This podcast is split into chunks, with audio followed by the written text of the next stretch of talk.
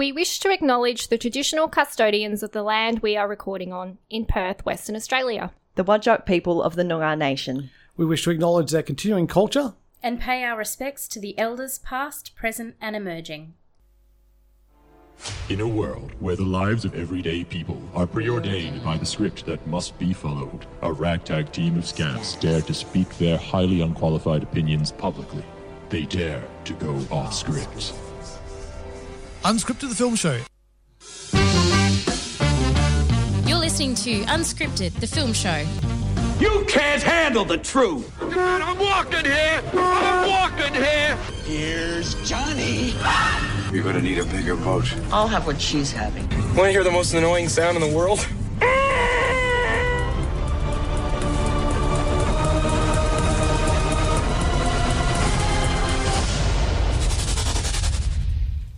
Welcome to Unscripted, the film show. I think we just started the show with a sigh. Ah. I didn't mean to start the show with a sigh. I'm sorry. I'm Rachel. Hi. That's Rachel. I'm Cecilia. Lewis is here.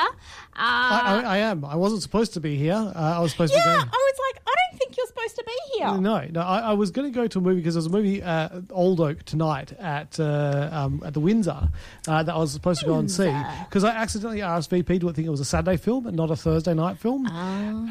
But then after seeing Cat Person on Saturday and then seeing Saltburn on Monday and then seeing Hunger Games on Tuesday and then I'm going to go and see Five Nights at Freddy's on Friday, I was like, I cannot see another film this week. It's just like, as much as I love being in a cinema, I'd rather be here behind a mic and talking about the films I've seen rather than seeing another film and then like coming in next week. And my films would be stale by then.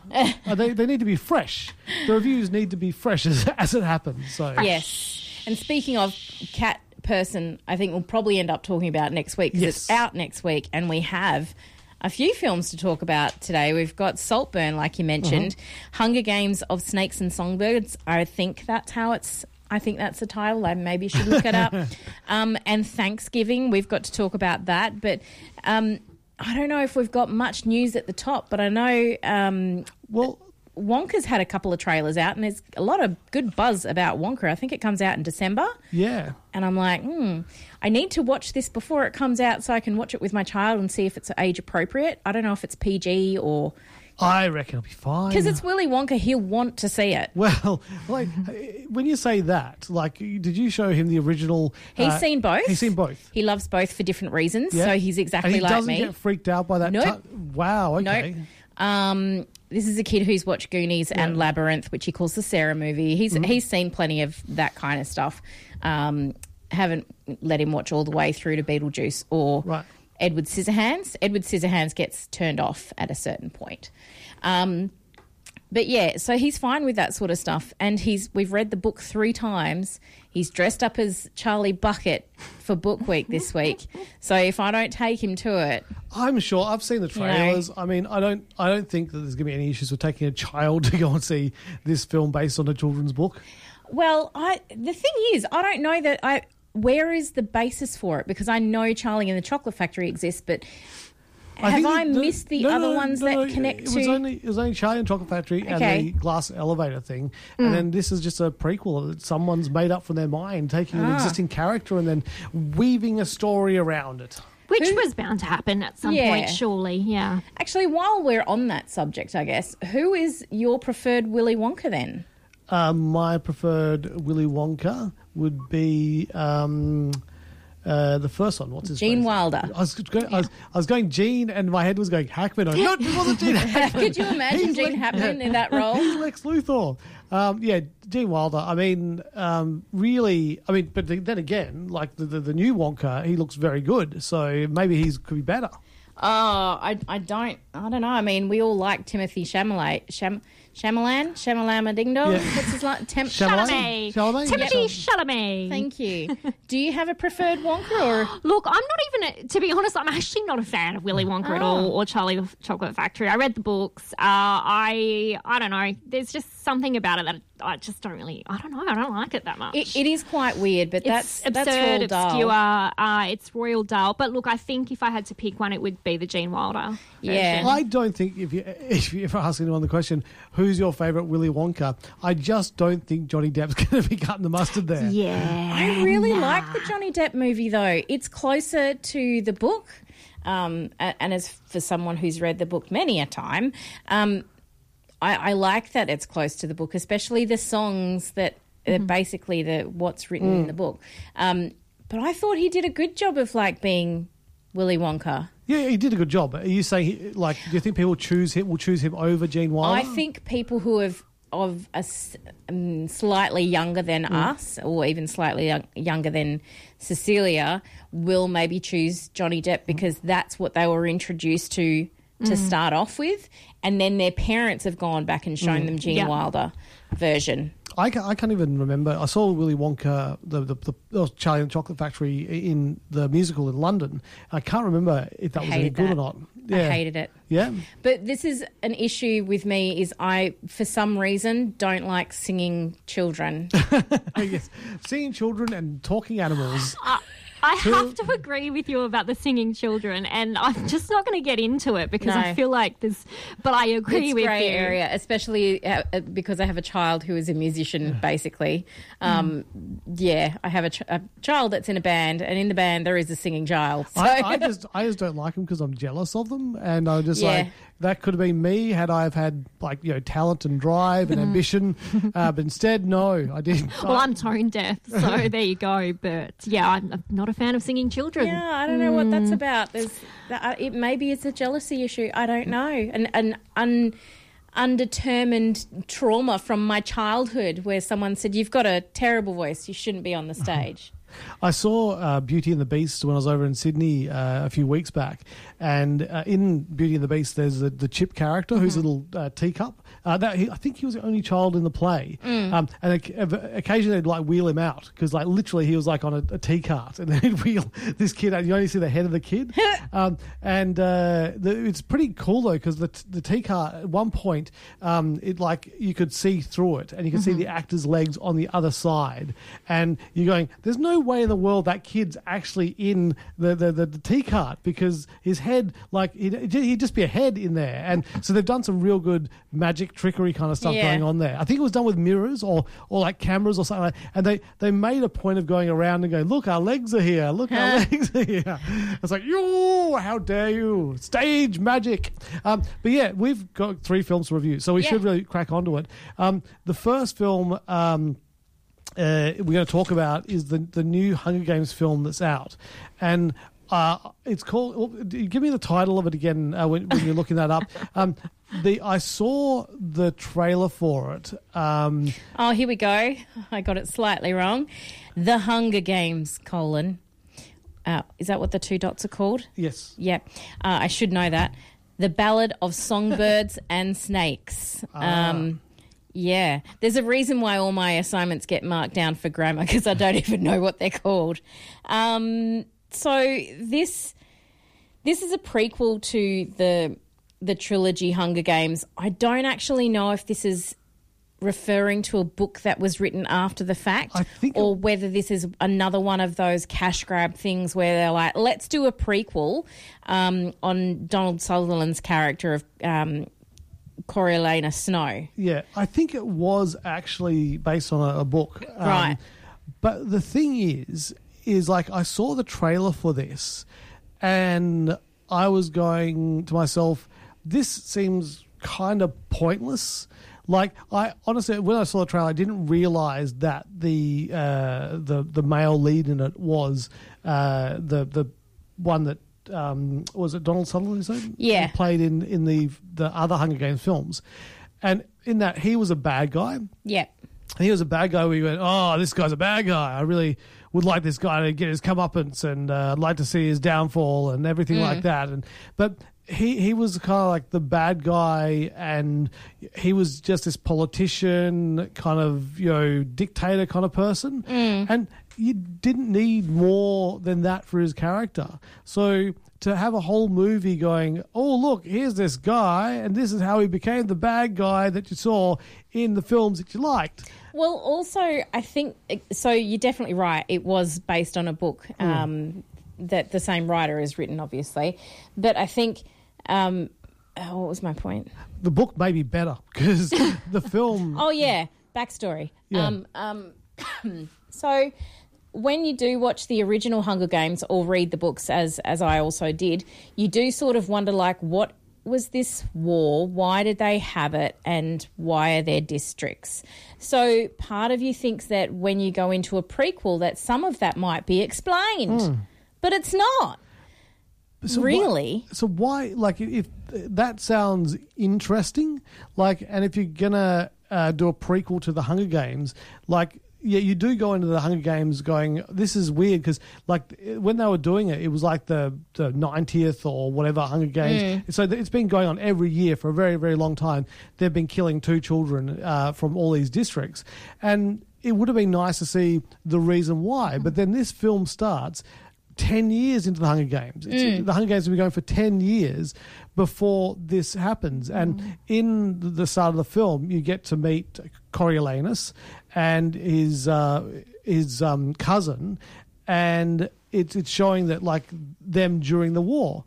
But the war sounds like the interesting part. So why don't you do a movie about the war? I wonder whether it's too confronting for a teen audience. I don't know, but that doesn't make sense because you've got a book and a movie like The Book Thief, which was aimed at that kind of age group, where you can have war and relate it to that kind of age group. But it is a confusing place to start, and I guess it is because they want to tell the story of Coriolanus Snow and his rise to power, I guess. But again, you don't see that either. Yeah. You see the makings of someone who seems like he might be interested in politics at some point in his life. So in a nutshell, I guess, the synopsis is 10 years after this war, these Hunger Games have been going on. You're not quite too sure why, but Viola Davis plays the doctor. It's some kind of doctor who's Dr. Gall, who's kind of in charge of the games and the challenges that go into the games. And it starts out basically an arena as you would imagine it now, like, you know, a small arena, not this massive thing with trees and all that jazz. And it's 10 years in and they're struggling to get people to continue watching it. And they're trying to figure out, right, how do we keep this going, because we need to control the subjects and make sure they know that the capital is in charge of Pan Am and these districts need to be kept under our thumb. How do we make them watch the games? And then they get these kids that are in their last year of high school to become the mentors for these tributes, and then they have to try and figure out, how can we market these children to get more eyeballs on there? And Coriolanus comes up with these really interesting ideas, passes them on to Dr. Gall, and she's like, yeah, let's run with this. This is great. But his tribute is a singer who he encourages to sing and everything. And it's told in three, so it's hard to explain because it's told in three acts. You've got the first act that's called... is it called The Mentor? The Mentor, where he's like getting this tribute, and then you're kind of like, okay, is he actually trying to make sure she wins because he likes her, or is he wanting her to win because he has things to gain from it? And then you've got the second bit, which is the kind of Hunger Games thing, and then you've got the third act, which is after the Hunger Games. There are interesting elements of this movie where they clearly have based this songbird whose name is Lucy Gray, who, by the way, only gets referenced as Lucy Gray. You never call her Lucy. Even when you're calling out her name, it's always Lucy Gray. I'm sorry, but if your name's Lucy Gray and I need to call your name, probably just going to call you Lucy. She's going to be playing Snow White. It's Rachel Zegler, and she's going to be Snow White in the new Snow White film. Yeah, so she played Maria in West Side Story. I'm pretty sure she had the titular role. Mm-hmm. But she's got an amazing voice, and it's clear that they have based her kind of character on, like, gypsy type of characters who would go around circuses and perform or whatever. And there's clearly also an Appalachian West Virginia vibe going on with the accent and with the way they live. And, yeah, so there's some interesting elements in it. And the only good thing is Tom Blyth, who plays Coriolanus Snow, I think does a really good job of balancing out the audience's expectations of or understandings of the character of, like, is he actually a good guy and he at some point he turns, or is he always a bad guy and he's just using this to make him, like, is this all manipulation? And no, I think, and then, like, towards the end I'm like, pretty sure this guy's a psychopath. Yeah. I don't know. I think it was just bad storytelling. Like, it was... I don't disagree. Yeah. Just pointing out the good things. Yeah. I just think the... Like, what they were trying to do with this guy is basically Anakin Skywalker him. Yeah. Just go, this guy was a good guy who just got, like, you know, turned by the system kind of thing.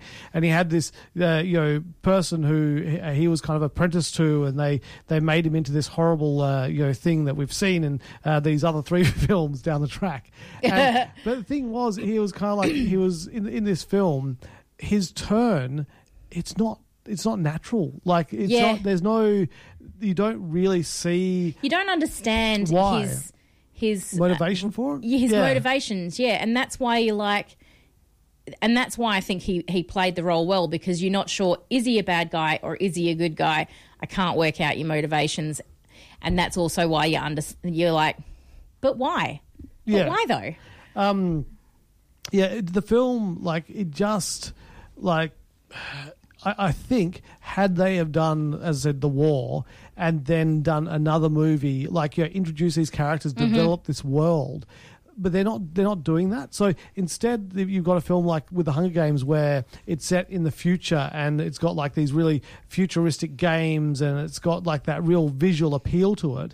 Whereas this one, like, I honestly was watching it just going, oh, thank God we're through the Hunger Games thing. This film's about to wrap up. And then it's kind of like, now the next act. And I was like, oh, no. I think the other thing is I feel like they're trying to squeeze way too much into this movie. Like, I don't particularly want to see this movie split into three because I have no interest, but I think it would be serviced better split. Well, you could actually tell the story. Yeah. And then you could see... I mean, develop the characters and... I mean, admittedly, like, using Star Wars Episode 1, 2 and 3 as a template for, you know, the downfall of Anakin Skywalker... You know, that could be done a lot better as well, but, you know, at least they gave the time to kind of, like, see the character's arc, whereas in this thing they just rushed through it and it was just like, well, no, I don't believe where this is going. I feel like I went through a journey in this movie. The first 40 minutes I was like, should I just leave? Am I going to... you know, learn anything if I stay. And I am glad I stayed because I feel like it did have some kind of a payoff, but I think it was just really poorly executed. I feel like it was a cash grab. It was like this really fancy looking film with no substance, and I think it's going to show at the box office. I don't think people are going to be interested in seeing this, or if they are, I don't think it's going to garner very good reviews, because I'm very on the fence about it. I think it had good stuff and... I'm just not, like, I didn't, when I was watching the film, I just didn't engage with it from the start, and then I just got annoyed with it at the end. That's actually the perfect description. While I was talking and I was thinking, what's that word? Engage. That's the one thing it wasn't doing, and that's why I was sitting there for the first 40 minutes going, should I just leave? Because I wasn't engaged. Yeah, yeah. Well... we have other things to talk about, so yes. I guess we should wrap this up. I'm going to give this 3 potatoes.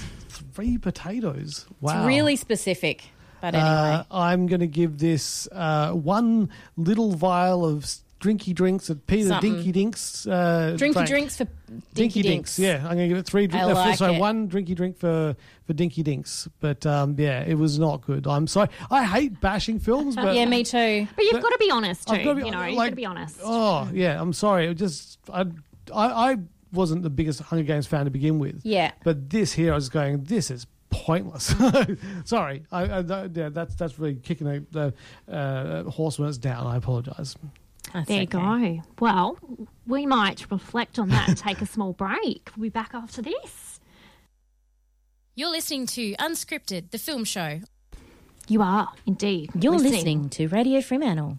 107.9 FM, top station on your dial. That's right. It is the top station. No one has them anymore. No one has dials. I know, but, it's sad, isn't it? But I have buttons. You got buttons. So, I mean, maybe some people have dials still. I got nothing. Like, it's just a screen. Just a screen.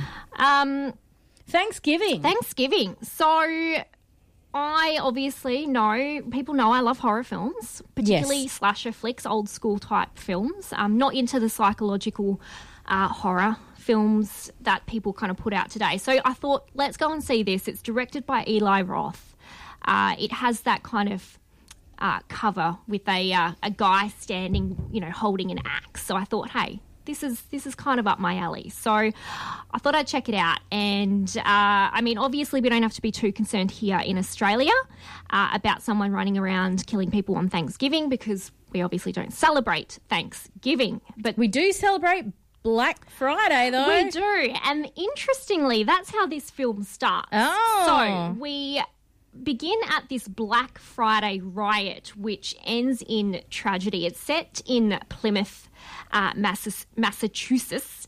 And you've got a couple of teams. I'm not going to go through all of them, but people will know Addison Rae. She's, I think, a YouTuber or influencer. The young'uns will know who I'm talking about. So there's a group of, you know, pretty privileged teens, and one of the teens' dad owns this store, and he's holding a Black Friday sale. And there's people lining up, getting ready to go in. The store's about to open. You've got 10 minutes, and people are getting really antsy. They want to get in. They want the sales. And these teens kind of take a back entrance in because her dad works there. Now, a bunch of people see them in the store and they're like, well, how come they got to go in? Blah, blah, blah, blah. So they pretty much... Nepo babies. Barricade through the security, and they, you know, break down the windows, and there's just a massive stampede of people. There's people being crushed, people being hit with trolleys. It's pure craziness. That reminds me of the Boxing Day sales we used to have here in Perth. Yes. Pure craziness. And, you know, some people are killed and it's not great for the town. So forward a year later. Oh. Forward. Someone's back for revenge, baby. Somebody's back. So it's Thanksgiving again. And there's a man who appears wearing a John Carver mask, which is a pilgrim who I think potentially has something to do with Plymouth, that I have no idea. But he's a popular, well-known face. There's a statue of him erected in the town. People know he's a pilgrim, famous, and he starts to take his revenge, and he's killing people. And the body count is piling up, and it's up to these teens to solve the mystery before they are served up on a dinner plate for Thanksgiving. And I would have gotten away for it too if it weren't for these rotten kids. It does feel a bit like that. No, it's you've got. Do they have a dog? No, there's no dog. But you've got Patrick Dempsey. He stars as the sheriff in this, of course he does. In this film. And look, I liked this film. I thought it was cool. It had a little, you know, there was just a huge body count. The riot at the beginning was insane. I just thought that in itself is horrific, let alone having a killer come in. Just people going crazy for bloody waffle makers. And you just think this is insane. And then some of the stuff that happens is just wildly entertaining. There's some very creative killing in this film. Oh, I love creative killing. Creative, you know, all sorts. So, is there an inventive use of a turkey baster? There is. Whoa! There is. You've got a turkey baster. You've got one of those temperature gauges, you know, that tells you if it's cooked or not. Anyone's face gets smashed in, like, some food that's already cooked and is burning. Yep. And you've got that in there. You've got the meat. Almost like What's the meat cleaver. You've got the meat cleaver. It's almost like it's predictable or something. You know, look, I think if you love this old school stuff, Scream, that type of film. Is it like, because Scream, and I know what you did last summer, and, you know, those kind of films, films, they were horror, but they were PG-13 horror. Now, is this still PG-13 horror, or does this like go to a hard R? This has an R-18. Oy. This is R-18, my friend. So this is a notch above. Any boobies? No boobies. Oh, but some butt. We've got some butt. Okay, fair enough. I'll take butt. Look, no wang? No wang, unfortunately. But there is another film we're going to be talking about, so we'll cover that. But look, we'll circle back to wang. I enjoyed this film. It's a lot of fun. It's not going to win any bloody awards, of course not. But if you love a good time, you love a good, creative kill horror slasher who is it type film. You'll really enjoy this. And I thought it was quite creative. I loved, and there was a lot of laughter in the audience. And I actually heard people clapping at some of the kill scenes. So people obviously were really enjoying this film as it unravels. So, yeah, I think if you love this stuff, it's obviously not for everybody, but I enjoyed it. And I am going to score this for pieces of rosemary. I think the thing is, right, It is good to have horror movies that are set around holiday times because then when you're like, oh, I don't know what to watch, let's watch this. Like, there's plenty for Halloween. That makes sense. You got that for Thanksgiving. I'm very much looking forward to Christmas because I think we're going to have a night at the Lewis and Cat Theatre watching Violent Night because you haven't seen it yet and you said you were going to save it for Christmas season. So am I. I'm so excited. And this has some of those creative kills. There's also like an homage or homage or fromage. There's a cheese to Home Alone, which I fully appreciate as a massive fan. So I get it's a good thing to have these things happening. Films. And it makes almost also when you think about creative kills, this is also why I liked Cocaine Bear. Yes. And can't wait to watch it again. Now, we've gone through the whole review of the film and we haven't mentioned something that's really important about this film. Thanksgiving, yeah. That and I'm surprised you didn't actually pick up on this. Oh. Because you were a fan, if I'm not mistaken, of a Quentin Tarantino, Robert Rodriguez film back in the day, which was a double feature called Grindhouse. Yes, Death Proof specifically. Yes. Wasn't a massive fan of the Eli Roth one. Yeah. So in between the double features, there was a set of trailers. And one of those trailers was Thanksgiving. Yeah, so is that original trailer available somewhere to watch like the fake movie that's now a real movie? Well, I'm pretty sure I've got Grindhouse at home on DVD. Yeah, see, I've only got Death Proof. Oh. But I think maybe the trailers might be on there as well, so I might have to go home and have a look. But, yeah, so it's like he made they made this fake trailer. It was Eli Roth made the fake trailer back in the day. Yeah. And he's finally got around to making it into an actual film. How cool is that? That is very funny. That is really cool. Yeah. But, no, it really works. And, I was a bit kind of – when I went in, I was like, oh, but I really enjoyed it from start to finish. So there you go. It's out now in cinemas. I enjoy that we guessed some of the creative kills. Spot on, guys. Maybe like if we watch that trailer again, maybe we'll just flash back. It's been in our head since 2007. Yep. But it's been marinating. Exactly. It's been marinating. But I'm going to see a horror film tomorrow night, and it's kind of weird because usually I don't go and see horror films unless it's a preview. Yeah. And then I usually go by myself or invite a friend who likes horror because Kat doesn't do horror. But, yeah, tomorrow night I'm going to go see Five Nights at Freddy's. Is Kat going? No. Oh. No. I was going to say, go on, Kat, good on you. No, my mate Lee's coming with me to go and see it. Nice. Because you've got to go and see a horror movie with someone to hold your hand, because just in case it's scary.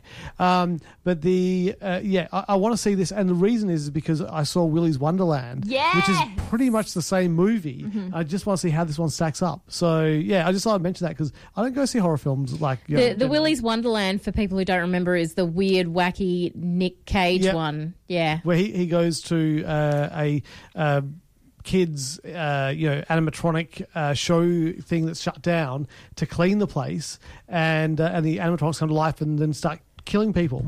And whereas Five Nights at Freddy is a guy goes out to be a security guard and the animatronics come to life and start killing people. So I'm just really interested to see how close they are. Yeah, yeah, because they give off very similar vibes. Even the aesthetics of the film, the tone of the film, the same colour palettes there. So, yeah, I'm really interested in hearing about that film. And I love, like, Willy's Wonderland. I just, like, yeah, so I'm looking forward to this. It's going to be good. Yeah, no, good film. Well, we might take another break and we'll come back and talk about Saltburn.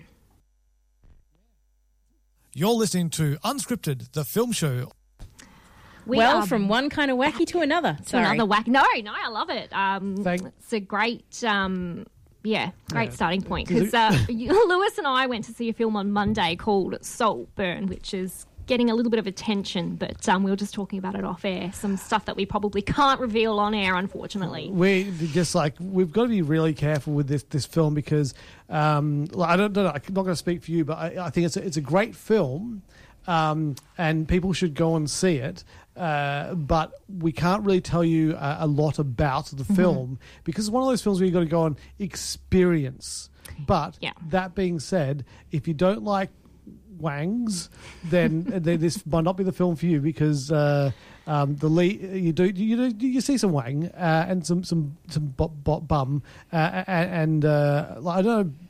If you see boobies or not. But anyway, suffice to say, if you don't like that kind of thing, it's not for you. A bit of drug use in there as well. No, not much violence, really. So, but it's like it's an interesting... In the current climate that we're living in... where it seems like there's, lots and lots and lots of rich people and then, most of us are like, not rich people. And this film is kind of like a bit about the separation of the classes because you've got a young man who's, going to Oxford on a scholarship and he meets up with a guy there who's like, old English kind of wealth that... Yeah, the kind of wealth where your home is a mansion and you've got your servants, and footmen and that sort of thing. So yeah, it's a very it's a whole thing about class system, and in the UK there's still that kind of upper class, lower class, middle class kind of palaver.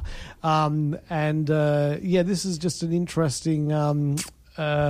An interesting insight into the different classes, and when you're a person from a lower class family spending time with people in the upper class, it's quite interesting. But it's a very hard one to review though, because as I said, it's a really interesting film, brilliantly acted, but you don't want to know too much about this going in because I literally knew nothing because a trailer gives nothing away. Yeah. No, it really doesn't. I remember watching it and going, I don't even know what this is about, but I did get a feeling from the movie, and the feeling was this is strange and unusual and reminds me of movies like The Lobster. So not directed by the same person or written by the same person, but it's interesting that IMDb, when you type in Saltburn, it suggests Poor Things, which is written and directed by the guy who did The Lobster and, those wild and crazy things. But Saltburn is written and directed by Emerald Fennell, who... is most well known for Promising Young Woman, which is an amazing film, and some people also may know her as Camilla Parker Bowles from The Crown, but she's primarily, I think, a writer and director, really. Yeah. So I'm interested to see what the difference is between those two, because I loved Promising Young Woman. I thought it was a really, really well-made and thought-out film. Well, the other thing too is that Promising Young Woman focuses on a female character, whereas this film focuses on a male character called Oliver, played by Barry Keoghan, who is kind of, when we meet him, he's a little bit strange, but he meets this guy at university and they become quite good friends. This guy's called Felix and he's from quite a rich family, and he invites him back to his house to spend the summer. And at first, and I don't know if you felt this way, Lewis, but when you meet Oliver, you think he's strange, but then you meet the family and you go, oh, no, they're wacky and strange. And then it's like, right, who's the wackier, stranger ones? Mm. And then it kind of unfolds. And I'm not going to say much more than that, but I went in thinking initially Oliver's this kind of strange person. Then I was like, the family's really weird. How does this unfold? But then, without saying too much, I'm kind of dancing around things. But, yeah, it was kind of just playing out who's stranger, because this wealthy family was so absurd, and just some of the things that they just had no respect for, you know, really anybody. Yes, yeah. But that's the thing, is though, when you got really rich people and they've just got like money to burn, they just they see life in a very different way to what the majority of people do. Yeah. And this is, you know, a movie like this is kind of like shining a light on that. And there's stuff in there, it'll anger you like when you see some of the opulence and all that kind of stuff. It's like, oh, eat the rich. Yeah. And I guess the best way to synopsize the film without giving anything away is to say it's about a guy called Oliver who really doesn't have many friends. He goes to uni. He strikes up a friendship with this kind of popular guy who's got a lot of friends, and they form a friendship. And then, you know, he's invited back to the house for the summer, and some strange things happen from there. And it's a fish out of water story. It is a fish out of water story, but yeah, it's he just enjoys this friendship which he's never really had before, but things go a little bit obscure and haywire from there. But what I have to admit, when I was sitting there watching this film, I was like, oh, it's really quite slow. But then I realised, I think the reason it's slow is because it builds that suspense to get to the end of the film. And I think it wouldn't have worked if it was too short. Yeah. I actually think it had to be this length. And look, there's some real shock factor moments in this film, some real erotic moments. But again, it's one of those films that you will... I kind of left and didn't really know how I felt about it. The weird thing, like the film is, you know, great. It's got, you know, really great writer, great director, and then you've got a fantastic cast. Like Barry is just, you know, you don't never expect the guy called Barry to be a great actor. But, I know, he's very good, and he always plays the strange person. Like in the what was that film called? He was in the Banshees of... he was in the Killing of a Sacred Deer. Killing of Sacred Deer. And every time he plays the weirdo. Yeah. Like, he's just a natural good... I think it just might be the look. I think he's just got a particular look. But I think he can play anything, really. I mean, in this movie, you get to see him, like, his character changes in the film as well, so you get to see him playing it in different ways. Yes. But he also was the Joker in the Batman. Like, very briefly, you get to see him as a Joker in Batman at the end of it. And I was going, oh, I can't wait to see more of him as a Joker. And in this film, like, at one point I was going, oh, he's very Joker-like. But he's brilliant. Jacob Elordi, who's an Australian actor, he's Felix... Catton, he's really good. Rosamund Pike, it'll probably be the first time you've seen her in a movie and gone, oh, I really don't like her. Oh, oh no, I've seen Gone Girl. Oh, yeah. That's true. That's true. Alison Oliver plays Vianetta, who is Felix's sister, and she's a newcomer as well, so she's not been in very much at all. Archie Madikwe plays Farley, who is like a kind of adopted cousin of the family. And there's interesting interplay between him and Oliver, because obviously, you know, Oliver's been brought into the family by Felix. And so I think he's feeling a bit of jealousy going on, isn't there? Yeah. There's this guy, Ewan Mitchell plays Michael Garvey, who is one of the first people Oliver meets at school, and he's a mathematician, and he is the most intense, weird guy. Like they kind of like, you know, have him in the film and they go, this is the bar for weird, and just to show you how far above that they can go. Oh, but when I saw that guy's going, well, I want to see more of this guy. Like, I know, but he's weird, but he's not like a psychopath weird. No. Like, he's just weird, normal weird. But weird. Yeah, but he's good. He's a good litmus test, so I liked him. Kerry Mulligan's in the film as well, and usually she's like, you know, got a big role in films, whereas in this she plays Pamela, and she's really like, you know, got a very small part but really makes the most of it when she's there. Well, I mean, she was obviously the main lead in Promising Young Woman, so if you get a chance, have her read a book to you. It's magical. It doesn't matter what the book is. She did an audio book I listened to, and I'm like, she got a lovely voice. Anyway, moving on. But yeah, it's like it is a. It's one of those films where, like, I think it's a great film, and I encourage people to see the film. But the director has purposefully made certain scenes in the film uncomfortable. Mm-hmm. So, like, just. It's hard to say. As I said, you know the things now. Like, you know, there's some druggy stuff in there. There's some, you know, sexy stuff in there. There's some, you know, if you don't like the male, you know, genitalia, do not go and see this film. You will see it a lot. So there is those kind of things. But at its core, it's something that's really well written, mm-hmm. really well directed, really well paced, and will stay with you. Yeah. Like there's, I saw it on Monday, and I've saw another movie after that, but I still go back to that film just thinking about certain things. And there's a certain Pet Shop Boys song in the film, and it keeps on just going over and over my head. I will never be able to listen to that again the same way. Yeah. Well, you should see if it's on the computer and play it right at the end. No, we can't. We can't. No. It's a very provocative film, I think. Oh, and, okay.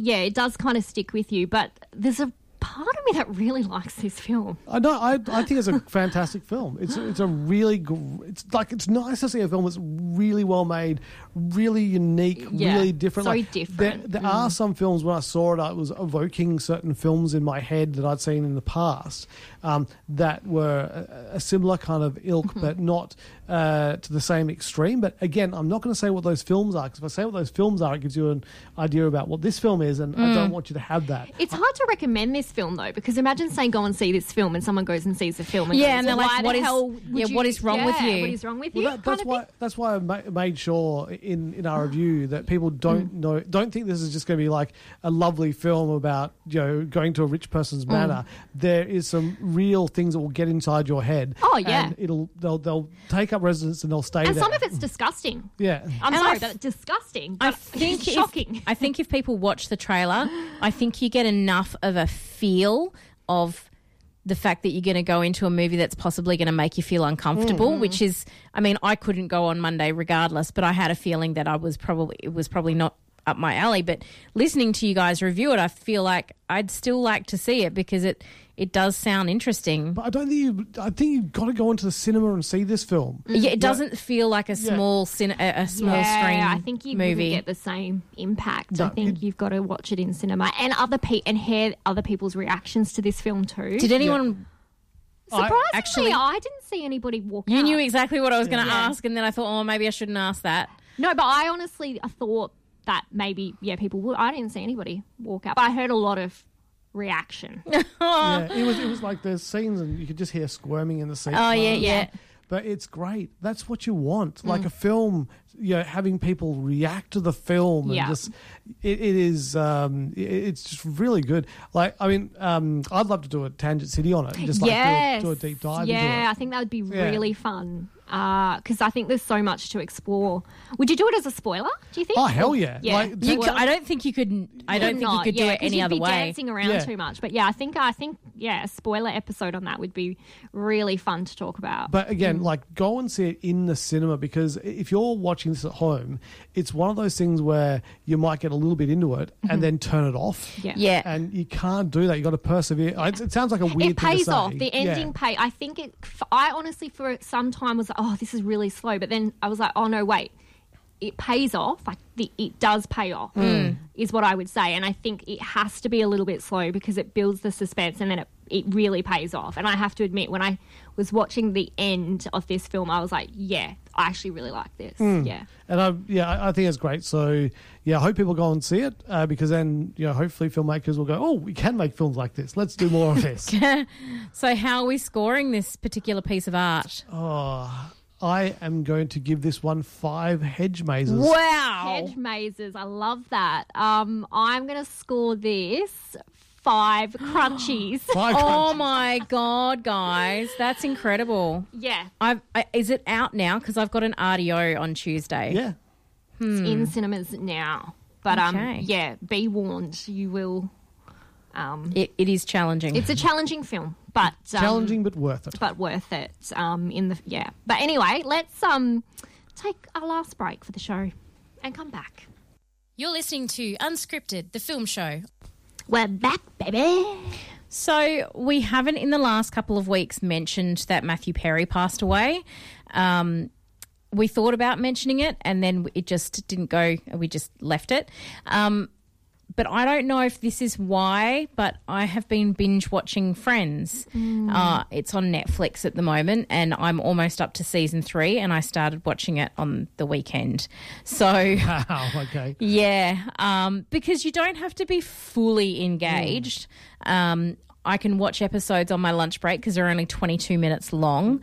You know, I can watch them while I'm cooking dinner because, like I said, you don't need to pay full attention. But I remember thinking I was never a huge fan of the show, but I definitely think I watched every episode. And it's become kind of an addiction. Mm-hmm. Like last night I was watching it right until I went to bed and Chris is like, I think I have to come to bed so that you can stop watching it, which is what happened. And then I'm like, okay, I guess I better stop watching it. And then I couldn't fall asleep because I'm not very good at watching stuff right until I go to bed. And so this morning I was not in a great mood and Chris is like, did you not sleep very well? And I'm like, no. Do you think it was because you were watching Friends right until before bed? Yes. Sleep hygiene. And then I'm like, shut up. He's like, it's not your friend. Shut up. He's like, don't worry. I'll be there for you. Yeah. He'd been workshopping that all night. Oh, my God. So, and then I've had this conversation with multiple people this week because I have been watching so much of it. It really holds up. It is still very funny. I'm still laughing out loud. And a lot of the people I'm talking to are like, I didn't watch that. I was a Seinfeld fan.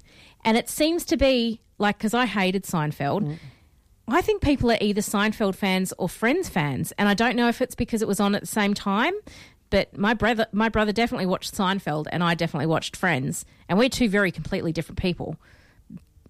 Yes, we are different people. That's so good to know, yes. Not in the same body at all, but you know what I mean. We've got different personalities, and I just wondered, guys, Friends or Seinfeld? I was more of a Frasier. I want to throw my pen at you now. Frasier. No, I'm kidding. I watched Friends, but not actively because I chose to, but often it was just on. Yeah, I think that's how I absorbed it too. And I think I've probably seen every episode, definitely not in chronological order. Yeah. But I definitely watched it in chronological order. At some point I've seen every single episode. I think I didn't intentionally watch Friends or Seinfeld. I just kind of if they were the thing that was on, because this was back in the dark days where there was no streaming. Yeah. So if they were what happened to be on, I would watch it, and if they, I wouldn't seek it out or anything like that. Yeah. But yeah, I mean, I enjoyed it for what it was. I am one of those. Like, as much as I say I'm like, oh, I'm not into romance films, the older I get, the more I realise I think I am. And I think part of me as a teenager into young adulthood, I was always about, oh, isn't it nice when friends, fall in love? And I think that's because you've watched so many movies and TV shows where that is kind of what happens. People are friends and then they fall in love. And so I've always had this thing about, oh my God, how cool would it be if I fell in love with my best friend, which I did, so I'm very lucky. But I watched the whole Ross and Rachel thing and I like the build and I'm like, oh, they get together. And I've still got all those feelings. So I think I'm a sad romantic that doesn't want to admit that I'm a sad romantic, but that's okay. But, yeah, that's my current obsession. Yeah, I'm hyper-fixated on it.